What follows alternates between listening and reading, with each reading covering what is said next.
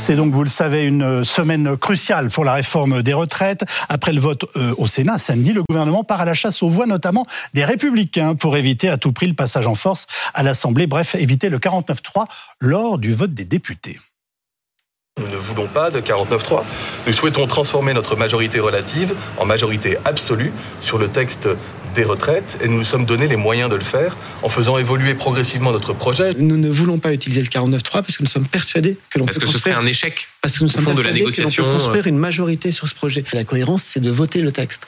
Donc nous allons construire cela et avec un objectif qui est évidemment de- d'avoir une majorité euh, jeudi au Sénat puis à l'Assemblée. Ce que je suis en train de vous dire, c'est quoi? C'est un, on veut pas utiliser le 49.3. On n'a pas envie, on se réveille pas le matin en se disant ah, tiens, on aimerait bien faire le 49.3. Et la deuxième chose, c'est qu'aujourd'hui, on ne voit pas pourquoi il faudrait utiliser le 49.3. Précisément parce que les LR du Sénat ont voté le texte. Si chacun est cohérent avec ses engagements, avec les déclarations qu'il a faites devant les Français, il y a une majorité pour voter ce Et texte. si- Alors, méthode de couée du gouvernement ou pas Emmanuel Macron peut-il échapper justement à ce feu 49, à ce fameux 49.3 Et si tel est le cas, cela peut-il braquer l'opinion et radicaliser les mouvements comme la grève du ramassage des poubelles en ce moment Avec nous pour en débattre, Laurent Brun, qui est secrétaire général de la Fédération CGT des cheminots, Alain Madelin, ancien ministre, notamment de l'économie, Hervé Lebras, directeur d'études à l'Institut national d'études démographiques. Votre livre passionnant, L'Atlas des inégalités, vient de paraître chez Autrement. Benjamin Coria, professeur de sciences économiques à l'Université Paris 13 et membre des économistes atterrés. Et enfin, Amandine Atalaya, éditorialiste euh, de politique euh, de BFM TV. Alors, Amandine, on commence, euh, on parle de, semaine cruciale pour la réforme des, des retraites. Pour le gouvernement, la question sera réglée d'ici la fin de la semaine et on pourra passer à autre chose, en tout cas psychologiquement. C'est ce qu'espère en effet Emmanuel Macron, c'est qu'à partir de jeudi, euh, lorsqu'un vote aura lieu ou lorsqu'un 49-3 aura lieu, il sera possible de tourner cette très longue page d'une longue contestation sociale et d'un Emmanuel Macron euh, remis en cause par beaucoup de Français pour euh, passer à d'autres à d'autres projets.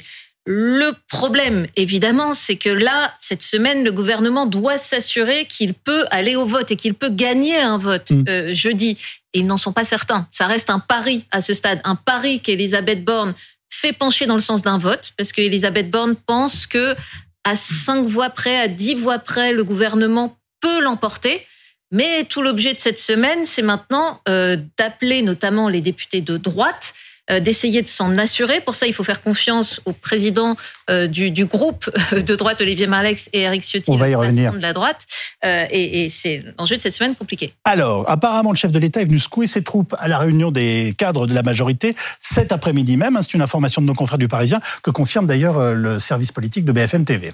Oui, Emmanuel Macron a passé euh, une tête, en effet, euh, à cette euh, réunion euh, autour euh, d'Alexis Collère. Et c'est très rare euh, que le, le président euh, agisse de la sorte. Et le président a dit, il ne faut pas perdre le fil de la réforme. Cette réforme est une nécessité absolue pour le financement de nos retraites et la solidité du pays. Jusque-là, pas très euh, surprenant. Non. Et il a poursuivi, euh, nous avons une majorité solide, on doit porter ce discours et faire appel à la responsabilité des oppositions qui pourraient voter la réforme. Emmanuel Macron et l'Élysée ont bien vu que tout de suite, Ouais. c'est cette phrase qui sortait, nous avons une majorité solide, comme si le président bombait un peu le torse euh, pour dire que euh, ça allait passer. Pardonnez-moi, c'est faux dans les derniers comptages. Il ne peut C'est pas faux en absolument plus dans pas les derniers ça. comptages. Et alors, figurez-vous qu'il y a justement euh, cinq minutes, Oui. l'Élysée a rectifié cette phrase auprès de BFM TV pour préciser que le président pensait que la majorité solide, c'était la sienne. Euh, C'est-à-dire uniquement euh, Renaissance, euh, le Modem, bref, tous ceux qui composent la majorité, Hmm. mais qu'il était bien conscient qu'il fallait chercher les voix de la droite. C'est-à-dire qu'il a perçu là Voilà. euh, le risque d'avoir une forme ce soir de, de comportement peut-être un peu présomptueux aux yeux, de, aux yeux de ceux qui pourraient lire ses propos et donc ils s'empressent de corriger. Et franchement, ils sont tous ce soir, sauf euh, rassurés et sauf certains euh, qu'ils auront les voix. Donc loin d'eux l'idée de vouloir braquer précisément les frondeurs de droite qui, qui pourraient leur tenir tête. On va revenir dans quelques instants sur toutes ces questions politiques. Laurent Brun, c'est donc une semaine cruciale hein, pour les syndicats. On, on a vu une mobilisation en baisse samedi euh, dans la rue. Si la loi passe, est-ce que vous rangez vos slogans et vous passez à autre chose? Ah, pas du tout. Euh, Nous, on considère que euh, le gouvernement doit entendre la population, son avis, les manifestations, les grèves, et donc par conséquent, le vote ne changera pas grand-chose pour nous, si ce n'est un, un énième passage en force. Euh, Mais effectivement, on verra si euh, LR euh, forme des godillots de la majorité ou si vraiment ils ont un parti qui a une, qui a une originalité quelconque. Euh, moi, ce que je, je, sais, c'est que malgré les pressions, et ce qu'on peut voir, malgré les pressions et malgré les, les, menaces, les coups tordus, les promesses aussi, parce qu'on entend de droite et de gauche des choses, euh, c'est que euh, effectivement il y a du mal à trouver une majorité dans un système qui est normalement fondé pour assurer une majorité au président. Donc aujourd'hui, le pays il est en crise, crise sociale. Il y a des mobilisations partout. Il faut que le gouvernement retire ce projet pour ramener le calme dans le pays et après on pourra rediscuter. Un, un bon, un bon 49-3 et la crise politique, voire sociale, est terminée oui, oui, ben. D'où ma question. Est-ce que, est que, est que vous allez euh, continuer ce mouvement ensuite euh, Est-ce que vous pouvez le faire? Parce que ben ça, les jours de grève sont pas payés. Ça, ben ça, je vous confirme, c'est les salariés qui le, qui le déterminent si on, peut, si on peut le faire. Mais euh, la réalité, c'est que on n'a pas fait 12 jours de 12 jours de grève, 15 jours de grève pour certains, pour parce qu'il y a un passage en force du gouvernement, un énième passage en force, qu'il y en a, il y en a déjà eu deux, hein, à l'Assemblée et au Sénat, pour dire, bah celui-là, c'est le passage en force de, de, de trop. Non, nous voulons être respectés. L'opinion publique est très hostile à ça. Les salariés sont hostiles à 90% à cette réforme. On sait qu'il y a des solutions alternatives de financement, que on peut faire autrement, que c'est pas du tout une question de pérennisation des régimes. Et donc, euh, on veut pas travailler euh, plus longtemps. Voilà, Alors, Alain Madelin, vous qui avez été entre autres ministre de l'économie, de l'industrie, euh, vous dites qu'il est temps d'aller au vote de nos députés. Si j'étais président de la République, je n'aurais pas fait cette réforme-là. Mais à partir du moment où elle existe, elle a été considérablement modifiée par le Sénat. Mhm. Considérablement Oui, elle a été modifiée par le Sénat. En tout cas, le mhm. Sénat bombe le torse et dit maintenant c'est notre réforme. Le Sénat, c'est-à-dire avec en, tête les républicains. Donc vous vous trouvez dans la situation mhm. où le gouvernement euh, va faire revenir le texte euh, à l'Assemblée après la commission mixte paritaire. La commission mixte paritaire, il faut voir comment le texte final sera remodelé.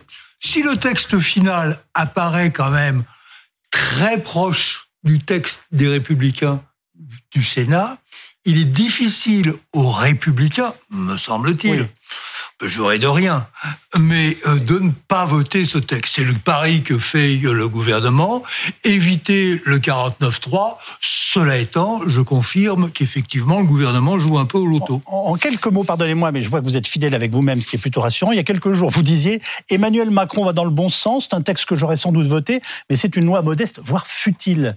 Oui, je dis ça ben Moi, c'est un propos que j'ai ah retrouvé. Je ne pensais pas m'être exprimé, mais enfin bon, c'est très bien. Très bien. mais je partage ce propos. Non, elle n'est pas futile. Non, euh, non. En réalité, Macron s'était engagé, à mon avis, sur une très bonne réforme la réforme systémique qui mettait de la justice, la réforme par Vous savez quoi C'est moi qui ai fait une erreur. Ces propos, vous les, vous les aviez tenus en, 2015 et je les ai euh, aujourd'hui en fait euh, normalisés. Non mais ça. 2015. Ah, alors en 2015, la réforme, après, ça la réforme était la réforme était une bonne réforme, une réforme systémique. Malheureusement, elle a été cochonnée comme c'est pas possible. C'est-à-dire que c'était une réforme, en réalité, ce qui était derrière cette réforme. Moi, j'avais fait un bouquin de 300 pages sur la question. Ce qui était une, euh, la réforme, c'est une réforme de retraite à la carte et de retraite choisie. Si je vais devant les Français et je dis, je vous propose une retraite à la carte ou une retraite choisie, j'ai sondage, vous pouvez vérifier, 80% des Français qui sont pour. C'est un bon point de départ. Le système par points qui ensuite est illisible, qui est compliqué, on en discute après, mais on vend d'abord la retraite choisie et la retraite à la carte. Là, pour l'instant, la retraite n'est visiblement pas choisie. dans le ce que fait Macron, ce je vais leur donner la parole. Ce que fait Macron aujourd'hui, puisque vous m'interrogiez, c'est une retraite qui, à mon avis, est bâclée, mal ficelée et illisible. Voilà. Euh, et euh, en réalité, ils sont passés de très très près à côté d'une bonne réforme. Euh, ils sont en réalité tous fascinés par le totem de l'âge du départ à la retraite. 64 ans. Pas mal de, de, pas mal de droite d'ailleurs. Mais ce totem-là est, est ridicule. Il ne sert plus à rien. C'est ce que Philippe avait introduit, vous vous souvenez, dans la retraite par points et qui avait saboté la retraite par points. Notre Parce que si vous faites une retraite en allongeant tranquillement la durée de cotisation en fonction de la démographie, en fonction de l'allongement euh, de, de, de l'allongement de, de, la durée de vie. Ça, si vous faites ça, tout le monde le comprend. Je pense que les Français le comprennent. Vous le faites tranquillement et vous n'avez pas besoin du euh, de la, de la borne de la retraite à 63 ans, 64 ans, 65 ans, n'importe quoi. C'est inutile. Et donc, vous mettez quelque chose et vous mettez son contraire dans la même réforme.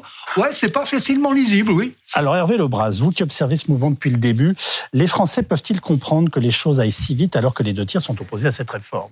En l'occurrence, euh, ce texte devrait être passé avant la fin de la semaine. Hein. C'est pas simplement, enfin, il y a une très forte opposition, surtout si on prend, si on, on laisse de côté les retraités, les plus de 65 ans, c'est plus des deux tiers qui sont euh, opposés à, la réforme. Mais je crois que surtout cette opposition vient, et au fond, Alain Madelin l'a dit, c'est que cette réforme n'est ni faite ni à faire. L'argumentation est absolument lamentable. Je vais, je vais juste vous, vous prendre un exemple. Euh, l'art, vous savez que c'est le rapport du corps, le dernier mmh. rapport, qui est cité comme référence. Il est cité dans la loi comme référence des déficits. Si vous prenez les déficits, vous prenez le rapport du corps et vous prenez les déficits euh, prévus, comme c'est euh, il a été fait avant la fin de 2022. Vous avez 2022, 2023, 24, 25, 26, 5 années. Et différentes échéances. Euh, bénéfices en, euh, en 2022 de 3 milliards, de 1 milliard en 2023. Déficit de 6,5 milliards en 24, de 10 milliards en 25, de 11 milliards en 26. En moyenne, ça fait 4 sur les 5 années, vous avez chaque année, si vous le mettez sur 5 années, 4,7 milliards de déficit. C'est l'épaisseur du trait. Quand on nous raconte que c'est urgent, c'est un scandale de ce point de vue-là. En revanche, il aurait fallu, bien sûr, peut-être à plus long terme, il faut revoir. Je pense que d'ailleurs la, la première réforme, la réforme à point, était tout à fait intéressante. En plus de ça, il y avait un appui des syndicats. Mais là, prenez l'Italie ou prenez la Suède, deux pays qui ont fait des réformes importantes. La Suède a mis huit ans de discussion avant de faire sa réforme. L'Italie a mis quatre ans. Donc, euh, c'est des choses très très sérieuses. Et il faut à ce moment-là, ou alors il y aurait eu une urgence, il y aurait eu un déficit on, on peut pas dire qu'on ne parle pas de réforme des retraites depuis des années dans notre pays, indéniablement. Mais enfin, alors Benjamin Coria, est-ce que ce serait une première qu'une réforme des retraites passe aussi vite avec une opposition aussi forte? Ce qu'en gros évoquait Hervé Lebras il y a quelques instants. Bah, écoutez, j'ai pas une mémoire complète hein, de l'ensemble des, des, réformes des retraites qui ont été passées, mais je trouve que celle-là, ça serait vraiment expéditif. Hein. Et puis ça a commencé d'emblée, si je peux dire, hein, avec euh, avec le avec le 47.1, qui est un cavalier un peu particulier hein, pour une réforme de cette ampleur. Euh, faire passer ça comme une une réforme, comme un, un, ajustement du financement de la sécurité sociale, c'était un peu gros dès le départ, hein, si je peux dire. Alors, c'est vrai que c'est une des caractéristiques de cette réforme, sur la forme, si je peux dire, indépendamment du fond, qu'elle est menée au pas de charge et on a l'impression quand même avec des canassons qui sont pas très bien préparés. C'est-à-dire que ça ressemble un peu à c'est un mauvais moment à passer, faisons-le vite, quoi. Oui, voilà. Sauf que, sauf que euh, pour la majorité des Français qui vont subir ça, mhm. euh, ils ont aucune envie euh, ni ni de, de, de se trouver après, ni de passer aussi vite. Donc c'est vrai que euh, des choses aussi sérieuses auraient demandé beaucoup plus de préparation. Alors, la grande question, c'est aussi de savoir si le gouvernement pourra euh, obtenir le vote de cette réforme sans utiliser le coup près du fameux 49.3. évidemment, il y a une réunion en ce moment même à Matignon. Vous êtes sur place, Perrine Vasque. Oui, absolument. Les réunions au sein de la majorité se sont multipliées cet après-midi. Tout d'abord à la question à l'Assemblée nationale en milieu d'après-midi. Les députés qui vont participer à cette commission mixte paritaire se sont réunis. Et ce soir, à l'instant, eh bien, la première ministre reçoit les chefs de groupe des partis parlementaires, avec notamment Modem et Horizon, de la majorité, bien sûr. Et puis les députés qui vont participer à cette commission mixte paritaire. Nous avons croisé tout à l'heure, il y a quelques minutes, Laurent Marcangeli, le chef du groupe euh, Horizon à l'Assemblée nationale, qui vient assister à cette réunion et il nous a expliqué que lui, pendant cette réunion, il souhaite pousser ses pions. Pourquoi? Parce que on va parler pendant cette réunion de quel texte le gouvernement veut voir sortir cette CMP. Il a donc expliqué qu'il souhaite voir des avancées sur les carrières longues, sur les femmes, parce que vous le savez, les sénateurs républicains ont beaucoup poussé leurs pions pendant les débats au Sénat. Ce soir, le gouvernement et Elisabeth Borne va donc expliquer aux députés de la majorité ce qu'ils veulent voir garder dans ce texte, ce qu'ils veulent voir retirer.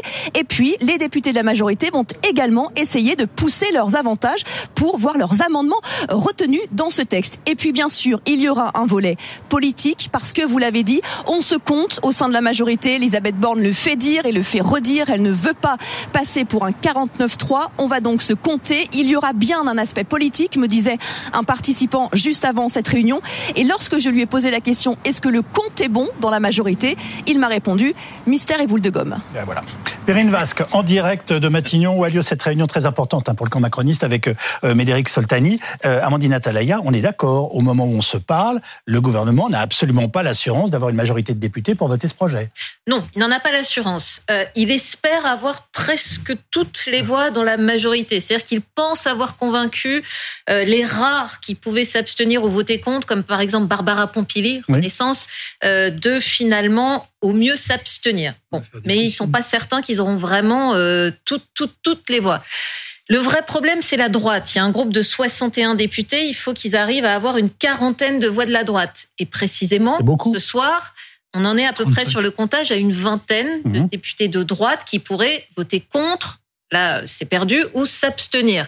C'est moins grave parce que ça fait baisser le nombre du seuil de, de voix euh, requises. Donc l'enjeu, c'est aussi d'en pousser à s'abstenir. Toujours est-il que vous voyez qu'on est précisément sur euh, sur le seuil, sur le fil, c'est-à-dire que ça peut passer à quelques voix près, cinq voix près, comme ça peut ne pas passer.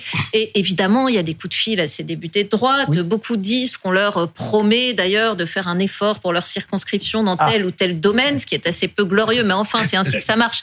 Le travail Il y a parlementaire. qui se creusent. Et donc, voilà, c'est ça, il y a des piscines qui se creusent, dit Alain Madelin. En tout cas, il y a peut-être des gymnases qui sont un peu poussés ou des choses de, ce type. Et, euh, et on est en plein, en fait, dans, les négociations de dernière minute. Et c'est un vrai enjeu y compris personnel pour Elisabeth Borne, parce que c'est elle euh, qui pousse le fait qu'elle pense qu'un vote peut passer. Et évidemment, son poste est aussi en jeu, puisque s'il y a un vote et qu'il est perdu, euh, ça se complique nettement euh, pour, pour le sort d'Elisabeth Borne. Là où c'est difficile pour la Première ministre, c'est qu'il n'y a plus grand-chose à leur donner sur le Bah fond oui. à ces députés de droite, puisqu'elle a tout donné au début. Les 64 ans, elle l'a donné à la droite. Euh, les pensions minimales, euh, qui seraient pour les nouveaux entrants aussi, les carrières longues, elle a fait euh, euh, là aussi des efforts et elle pensait, euh, naïvement disent certains, euh, sincèrement disent d'autres, euh, qu'en faisant ces efforts, les députés de droite allaient voter pour la réforme et que ce serait acquis. Ben, ça s'est pas passé ainsi. Euh, les frondeurs ont continué à fronder et ce soir, euh, on ne sait pas s'ils arrêteront euh, jeudi de fronder ou s'ils feront avec la droite, c'est jamais, euh, franchement, bien sûr, hein, un coup de Trafalgar de dernière minute. On n'est pas à l'abri qu'il y ait eu du bluff et que certains aient dit aussi nous voterons. Et à la fin, ils votent pas. Bon, bah, la bonne nouvelle, c'est qu'on va avoir des piscines Pierre Mesmer et Raymond Barre dans les circonscriptions de droite. Alors, on va écouter ce que disait ce week-end Laurent Berger sur BFM TV à propos du recours au 49.3. Le 49.3, Mmh. c'est constitutionnel, c'est un outil légal. Et donc, vous ne trouverez jamais la CFDT pour dire que c'est antidémocratique. Ça pose un vice démocratique. Ça pose un vice démocratique si on est obligé d'aller sur des procédures parlementaires qui sont escamotées au moment où s'exprime dans la rue et dans l'opinion un mouvement de contestation puissant contre cette réforme. Alors c'est intéressant cette expression qu'utilise Laurent Berger. Euh, ça n'est pas illégal, mais il y a un vice démocratique, euh, dit le, le responsable de la CFDT, surtout face à la mobilisation de la rue. Vous partagez l'analyse, Laurent Brun? Bah, ce qui est clair, c'est que c'est anormal que la représentation nationale, qui est censée représenter la population, la représente si mal, en fait. Parce que, encore une fois, 70% de la population. Ils ont été élus dans un vote démocratique et libre. Oui, dans un vote dans lequel ils promettaient 1200 euros minimum de pension à tous. Et on voit bien que bah, cette promesse, euh, elle était écrite sur les tracts, mais qu'ensuite, quand on creuse un peu, bah, elle vaut pas grand-chose. Donc, euh, combien de, de, de, de citoyens se sont fait abuser? Et aujourd'hui, est-ce que la démocratie, c'est quelque chose de figé ou est-ce que c'est quelque chose de vivant?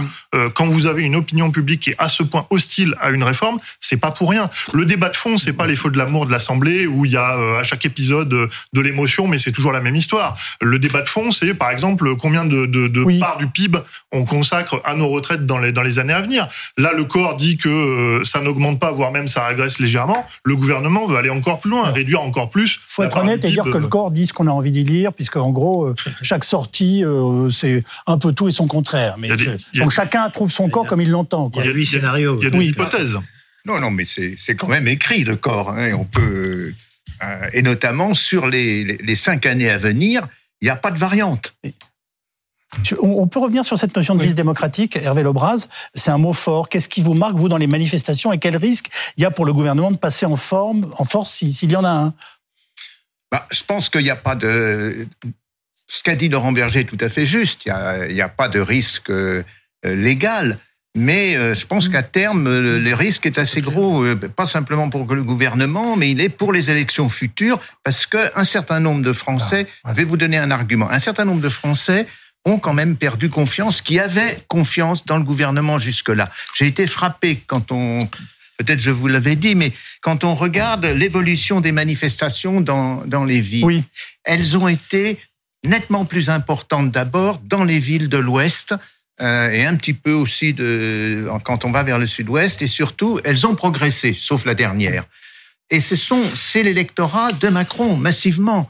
Donc quelque part des personnes qui étaient au fond des électeurs qui étaient de le, euh, le gros bataillon euh, au Macroniste. présidentielle euh, sont en train de douter et ça, bien sûr, ils vont pas se mettre à, Et- à, à saccager la, et à faire des euh, de la, du terrorisme de- de- dans tout l'Ouest, mais euh, élections, dans les élections à venir, euh, à mon avis, une grande partie de ces électeurs sont perdus parce que ils ont le sentiment d'avoir été floués. Il y a ce que vous avez dit sur les 12 000, euh, les 1200 euros euh, par par mois. Il y a, on pourrait multiplier euh, les les cas. Et je pense que là, il y a quelque chose de grave, c'est-à-dire que euh, un, un grand nombre de personnes raisonnables, euh, euh, j'espère que j'en fais partie, euh, euh, n'ont plus confiance dans ce que dit le gouvernement Mais après avoir vu ces Est-ce que vous diriez qu'ils sont en train de se radicaliser, que ça peut aboutir par exemple à, à des votes euh, aux extrêmes, et notamment pour Marine Le Pen? On parle de manifestants. C'est trop tôt parce que la prochaine élection, euh, la prochaine suffrage, c'est en 2025. Oui. C'est les régionales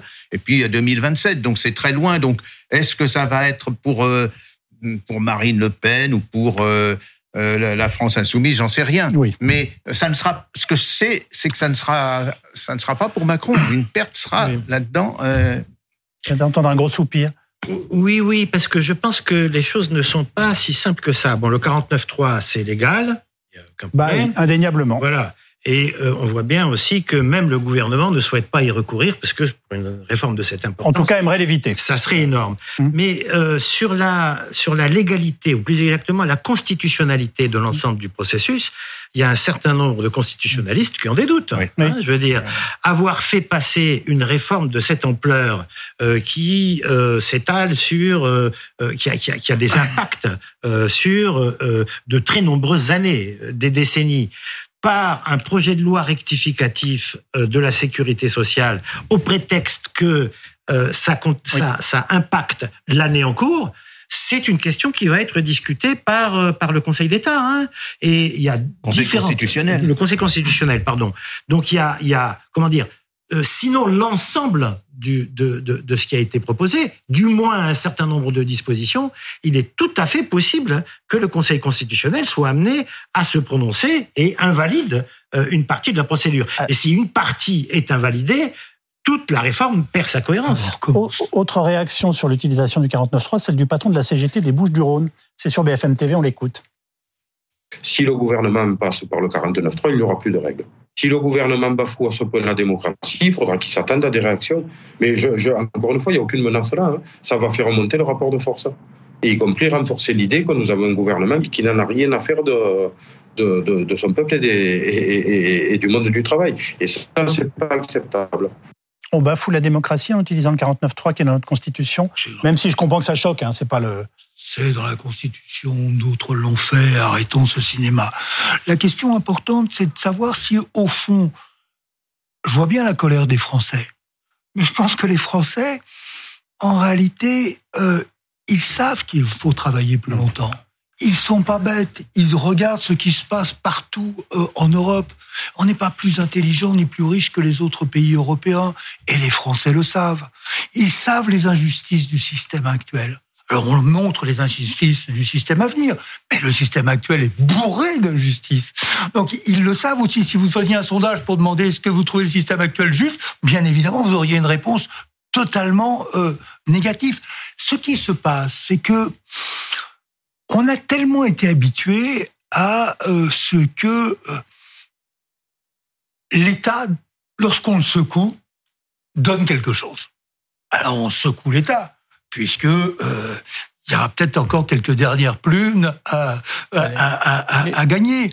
Et d'ailleurs, vous avez quelque chose qui est intéressant, c'est que beaucoup ont fait la comparaison avec les Gilets jaunes. Oui. Ils étaient pas, ils étaient 300 000, 400 000, et ils ont obtenu 13 milliards. Alors nous, pourquoi pas hein Et nous, et C'est ce nous, que dit Laurent Berger notamment. et, et donc, et donc, je crois que en réalité, tout ceci occulte peut-être le fait que les Français sont plus raisonnables qu'on ne le croit. Et si vous aviez fait, j'y reviens, mais une, une bonne réforme, une réforme toute simple qui consiste à dire Vous ne me refaites pas votre réforme. Hein. non, mais je vous la fais, je vous la ref- partiellement, juste un point. Euh, vous pouvez prendre votre retraite à l'âge que vous voulez. Simplement, il y a une règle, c'est que tant de trimestres cotisés valent la retraite à taux plein. Vous pouvez la prendre avant, ce sera proportionnellement moins, sans décote. Parce que la décote, c'est une Oui, double oui, j'ai peine compris. pour toute une série de, de, prof- de professions et de femmes notamment. Et euh, vous avez donc cette liberté. Et cette liberté, elle est fondamentale. Il y a un besoin d'autonomie dans la société française. Il existe Non, ce besoin d'autonomie. Et donc, pas- il y a des tas de gens qui ont envie de prendre leur retraite à l'âge qu'ils veulent, qui peuvent le prendre ou plus tard ou plus tôt, parce que euh, ils ont la propriété de leur logement, parce qu'ils ont des familles qui les aident, parce qu'ils ont une épargne complémentaire. Laissez les gens choisir. Laurent Brun, j'ai deux, trois questions à vous poser. D'abord, est-ce que vous êtes d'accord avec votre confrère des Bouches-du-Rhône euh, qui nous dit, il- enfin, si on passe par le 49.3, il n'y a plus de règles. C'est un terme quand même important. Bah, de toute façon, oui. Bah, en fait, le- que- quelle, est- quelle est la suite justement euh, La représentation qui est censée nous représenter, qui est censée représenter les contradictions dans la société, les débats dans la société, ne nous représente pas. Elle ne nous écoute pas. Le gouvernement ne nous écoute pas. Qu'est-ce qu'on fait? Bah oui, effectivement, on bloque l'économie, euh, on intervient sur nos outils de production et on fait en sorte d'être entendu avec les outils qui sont à notre disposition. Oui. Euh, moi, je, je le dis aujourd'hui, c'est pas du tout anodin. Les réformes de 2010, par exemple, elles ont produit 100 000 chômeurs de plus de plus de 60 ans. C'est pas du tout la retraite à la carte. Là, c'est pas euh, chacun choisit quand est-ce que quand est-ce qu'il part. Euh, la plupart du temps, quand on repousse les, les, les règles, c'est chacun part quand il peut. Quand financièrement il est en capacité de le faire. Et, et puis il y a, y a une escroquerie euh, extraordinaire, c'est l'escroquerie démographique. Moi je suis désolé, ou alors j'ai pas les bons chiffres, mais expérience de vie de 2000, de 2000 à 2020 plus 4 ans euh, en France en moyenne. Euh, de 2007, 2010, 2014, on est passé de 55 à 62 au niveau euh, au niveau euh, de, de, de- du départ à taux plein, euh, du fait de, de justement des mises en place de décotes et de choses comme ça. Donc on a perdu 7 ans. Donc le gouvernement, en vrai, si on se base sur les, les, les règles démographiques, nous doit nous doit 3 ans. Il doit pas nous en rajouter deux. Soyons clairs. Est-ce que vous voulez des grèves reconductibles et dans les secteurs sensibles, comme c'est le cas en ce moment Ah Ben nous, Notamment on a le déjà vôtre. déclenché, donc euh, je vais pas en déclencher une nouvelle puisqu'on est on est en, on est en, en grève reconductible et je souhaite qu'effectivement Ma question, dans vous de l'avez compris, plus en plus jusqu'à quand êtes-vous prêt à y aller et à les reconduire Ben ça, c'est encore une fois, c'est les grévistes qui le décident jour par Oui, jour Mais c'est ce qu'on dit toujours dans ces cas-là. mais ce qui est sûr, c'est qu'on est on est prêt à aller plus loin que le vote. Ça, c'est une certitude. Nous irons au-delà du vote euh, sur euh, le- la, la grève. On poursuivra parce qu'on considère que ça n'est pas juste de passer cette réforme en force. Autre réaction cet après-midi, celle de la présidente du groupe euh, Rassemblement National, Marine Le Pen, qui prévoit une motion de censure si le gouvernement passe par euh, le 49.3. La vraie question, c'est est-ce qu'il y aura un 49.3 Bon, bah, ça, je peux pas vous répondre. Moi, ça me paraît très délirant. Je vous le dis franchement.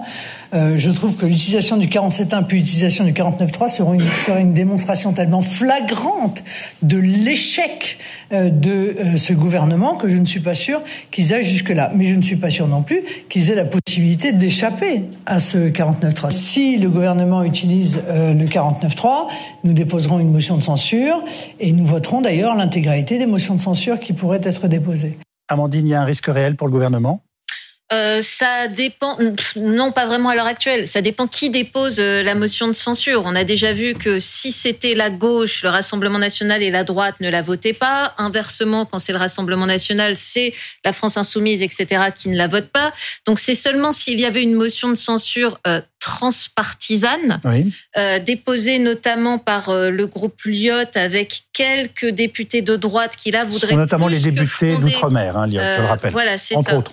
C'est assez technique, mais qui ferait que si on avait cet ensemble de députés qui l'a déposé, pour le coup, le Rassemblement national euh, et euh, la gauche pourraient la voter. Mais avant qu'on en arrive à ce que des députés de droite euh, veuillent euh, déposer euh, une, une participer au dépôt d'une motion de censure, il y a quand même du chemin. Donc c'est une option, mais elle est très mince pour l'instant. Et à ce stade, il n'y a pas de vrai risque que le gouvernement tombe. Bonsoir Yann Boucard, vous êtes député Les Républicains du territoire de Belfort. Merci d'être avec nous. Bruno Le Maire dit que ce serait lunaire que vous ne votiez pas cette réforme. Que lui répondez-vous? Bah, je laisse à Bruno Le Maire les propos qu'il peut qu'il peut tenir. Ce que je trouve lunaire, c'est la façon euh, dont ce débat a été organisé, la façon dont le gouvernement a voulu faire preuve de pédagogie et qui veut qu'aujourd'hui, dans ma circonscription, y compris celles et ceux qui auraient pu être favorables à une réforme des retraites, euh, sont défavorables à cette réforme-là parce qu'il y a eu des imprécisions, parce qu'il y a eu des effets d'annonce, euh, des de communication. Je me souviens très bien de Bruno Le Maire venir dire au micro de BFM TV, oui, toutes les retraites minimum seront à 1200 euros. Et on se rend compte aujourd'hui, parce qu'on a interrogé de manière insistante Olivier Dussopt, lors des débats que ça concernera quasiment personne dans notre pays. Vous êtes dans une situation particulière quand même, puisque vous êtes opposé euh, à une réforme qu'en gros a soutenu votre parti depuis 30 ans, en tout cas sur le principe. Ça vous vous fait pas bizarre non, ça me fait pas bizarre. déjà, j'ai un avantage, c'est que euh, il y a 30 ans, j'étais loin de faire de la politique parce que j'avais 5 ans. Oui. C'est la première des choses. Puis deuxième chose, je voudrais quand même vous dire que notre parti, euh, aux deux dernières élections présidentielles, a échoué. Ça veut dire qu'on peut aussi euh, modifier certaines choses que l'on pouvait proposer. Et je crois qu'aujourd'hui, il y a un vrai défi qui est devant nous. C'est le défi du travail, le défi de la rémunération du travail. Je voudrais quand même dire deux petites choses et deux chiffres, parce que vous avez dit beaucoup de chiffres tout à l'heure. C'est que nous avons dans notre pays 3 millions de chômeurs et 400 000 emplois non pourvus. Si on a, si on mettait déjà au travail 400 000 personnes, vous auriez déjà économisé un peu plus de 3 milliards d'euros, sans compter les cotisations qui rentreraient, euh, sans compter euh, les allocations qui pourraient euh, arrêter de verser, sans compter la consommation qui augmenterait. Voilà une façon annexe, par exemple, de, de, de, financer nos déficits de notre régime de retraite, sans parler de la chasse à la fraude sociale, sans parler de la chasse à la fraude fiscale, évidemment. Donc nous sommes d'accord, cette réforme, vous ne la voterez pas quoi qu'il arrive ah ben, je ne la voterai pas parce qu'elle est injuste, euh, parce qu'elle a été mal préparée, parce qu'elle a été mal négociée. Ça a été dit très justement tout à l'heure. Le gouvernement a voulu faire passer en un mois une réforme qui, dans certains pays, prend euh, plusieurs mois, plusieurs années euh, pour être pour être négociée. Puis je crois qu'il y a aussi une question de tempo quand on fait de la politique. On sort d'une crise sanitaire, on est en pleine guerre en Ukraine, on a une crise inflationniste, et je pense que cette réforme fait porter une nouvelle fois le poids de tous les efforts sur les mêmes, c'est-à-dire sur celles et ceux qui travaillent. Alain Madelin a une très bonne réaction. Il vous demande si vous allez voter contre vous nous dites que vous ne le voterez pas, mais est-ce que vous voterez contre? Oui, je vais voter contre. Je vais voter contre. Mais Alain Madelin a souvent des bonnes réactions. Vous êtes beaucoup dans votre camp à faire ça? Sincèrement, moi, je ne tiens pas les, petits comptes. Je crois que les chiffres que vous avez donnés tout à l'heure me semblent euh, assez justes, en tout cas assez, assez proches de ce que j'ai pu entendre à l'Assemblée nationale, oui. Bah, vous, vous évaluez ça à combien? Parce que je suis sûr que vous faites des petits calculs quand même. On sera plus de 10, ça c'est une certitude, sans doute entre 15 et 20. Mais euh, vous savez quand même que le texte a été voté par les Républicains au Sénat avec pas mal de concessions faites à votre groupe, comme euh, la surcote pour les mères de famille ou le CDI senior. Ça n'a pas d'importance pour vous moi, ce que, ce que je note euh, surtout, c'est qu'il y avait une proposition qu'on portait fortement à l'Assemblée nationale à l'initiative de notre groupe, à l'initiative d'Olivier Marlex, Dorian Pradier, d'Éric Ciotti. C'était un amendement sur les carrières longues. Je note que le Sénat ne l'a pas, ne l'a pas repris ces derniers jours, donc on n'a pas avancé suffisamment sur ces questions-là. Merci beaucoup en tout cas d'avoir pris la parole dans cette émission. Alain Madelin, vous dites quoi, républicain? Votez ce texte? À l'évidence, oui. À l'évidence, oui. Franchement, on va pas faire une crise de régime et à continuer ce cinéma pour rien. Le texte sera très largement le texte des Républicains au Sénat. Ce n'est pas un bon texte. Il y a des difficultés à le voter qui tiennent au fait de quoi? Bah, Du fait du résultat des élections. Ça n'a rien à voir avec le texte. Hein. Le difficile à voter à l'Assemblée à cause du résultat des élections. Donc il y a une arme législative qui est le 49-3 et une deuxième arme éventuelle qui est le bon sens des députés républicains. Parions sur le bon sens des députés républicains. Alors, semaine cruciale, hein, décisive même de tous les dangers pour aboutir. Et je vous ai dit que je n'aimais pas ce texte. Hein. J'ai bien compris. Euh, décisive même euh, de tous les dangers hein, pour aboutir au vote de la réforme des retraites. Magali Chalet, quels sont les scénarios possibles et euh, que va-t-il se passer en fait cette semaine? Prochaine étape, mercredi, avec la commission mixte paritaire hein, qui va se pencher euh, sur le texte. Elle est composée de 14 membres, 7 sénateurs, 7 euh, députés qui vont se réunir à huis clos dans une salle du Palais Bourbon. Euh, leur objectif, c'est de parvenir à un texte de compromis entre les deux chambres. Et à l'issue de cette commission mixte paritaire, plusieurs possibilités. Exactement. Le premier scénario, c'est que cette commission mixte paritaire ne soit pas conclusive, hein, c'est-à-dire que les sept euh, députés et sept sénateurs ne parviennent pas à un accord. Dans ce cas, on repartirait sur une navette parlementaire. Hein. le texte serait à nouveau présenté à l'Assemblée nationale et au Sénat, et cela pourrait durer jusqu'au 26 mars. Mais ce n'est pas le scénario vers lequel on se dirige. Hein. Ce qui est plus probable, c'est que la commission mixte paritaire parvienne euh, à un accord, qu'elle soit conclusive. Et dans ce cas, eh bien, dès le lendemain, le nouveau texte serait soumis euh, aux deux chambres hein, pour un vote. Regardez, un vote à 9h au Sénat et un vote à 15h à l'Assemblée nationale. Quelle est la marche si le vote euh, est majoritaire? Eh bien, si ce vote est majoritaire à l'Assemblée nationale, la réforme sera adoptée euh, définitivement. Mais si avant le vote, le gouvernement euh, estime qu'il risque de ne pas obtenir de majorité, il peut aussi déclencher euh, le 49-3 pour faire passer le texte en force, hein, sans vote. Mais dans ce cas, l'opposition peut également déposer une motion de censure pour tenter de faire tomber le gouvernement. Et enfin, troisième hypothèse, hein, si le texte de la commission mixte n'est pas adopté, eh bien, le gouvernement a encore plusieurs options. Vous allez voir, il peut soit euh, resoumettre le texte à une navette euh, parlementaire, hein, une ou plusieurs fois. Avant le vote, il peut également, euh, dans ce cas, également déclencher un 49-3. Et puis, il peut également, c'est une autre option, utiliser la procédure du dernier mot à l'Assemblée nationale. C'est-à-dire qu'après une nouvelle lecture du texte par les deux chambres, eh bien, le gouvernement peut demander à l'Assemblée nationale de statuer définitivement sur le texte. Merci Magali Chalet. Euh, on vous sent très déterminé, Laurent Brun, ce sera ma, dernière question vous concernant. Euh, en même temps, cette grève a un coût, dans tous les sens du terme pour vous. Et est-ce qu'on n'avait pas peur, tout simplement, d'être impopulaire? On aime bien nos cheminots en France, jusqu'au moment où on trouve que la grève, ça dure quand même trop. Écoutez, impopulaire, je pense pas. Celui qui est impopulaire pour l'instant, c'est Emmanuel Macron. Euh, et on n'est ni impopulaire ni isolé, puisqu'il n'y a pas que les cheminots. Il y a trois jours de grève dans les ports qui ont été décrétés cette semaine. Euh, il y a des grèves dans les verreries, il y a des grèves euh, dans l'énergie, évidemment. il y a des grèves dans les raffineries, vous l'avez dit. Il y a des grèves dans tout un tas d'usines. Enfin, moi, j'ai rarement vu les usines Benedicta, les restaurants de Disneyland être en grève sur un sujet. voilà, ça fait, ça fait ça fait rigoler, mais il n'empêche que euh, les bases intermarchés, des usines Renault, des, le, téléphérique de l'aiguille du Midi qui était en grève, euh, on a, on a une implantation de, de, la grève sur ce, ce contre cette réforme des retraites qui est extrêmement importante. Il faudrait que vous vérifiez aussi euh, au parc gaulois d'Astérix pour savoir si éventuellement. Mais moi, il y a des délégués CGT à Disneyland? Bien sûr. Ah bah très bien. Bah merci de cette précision.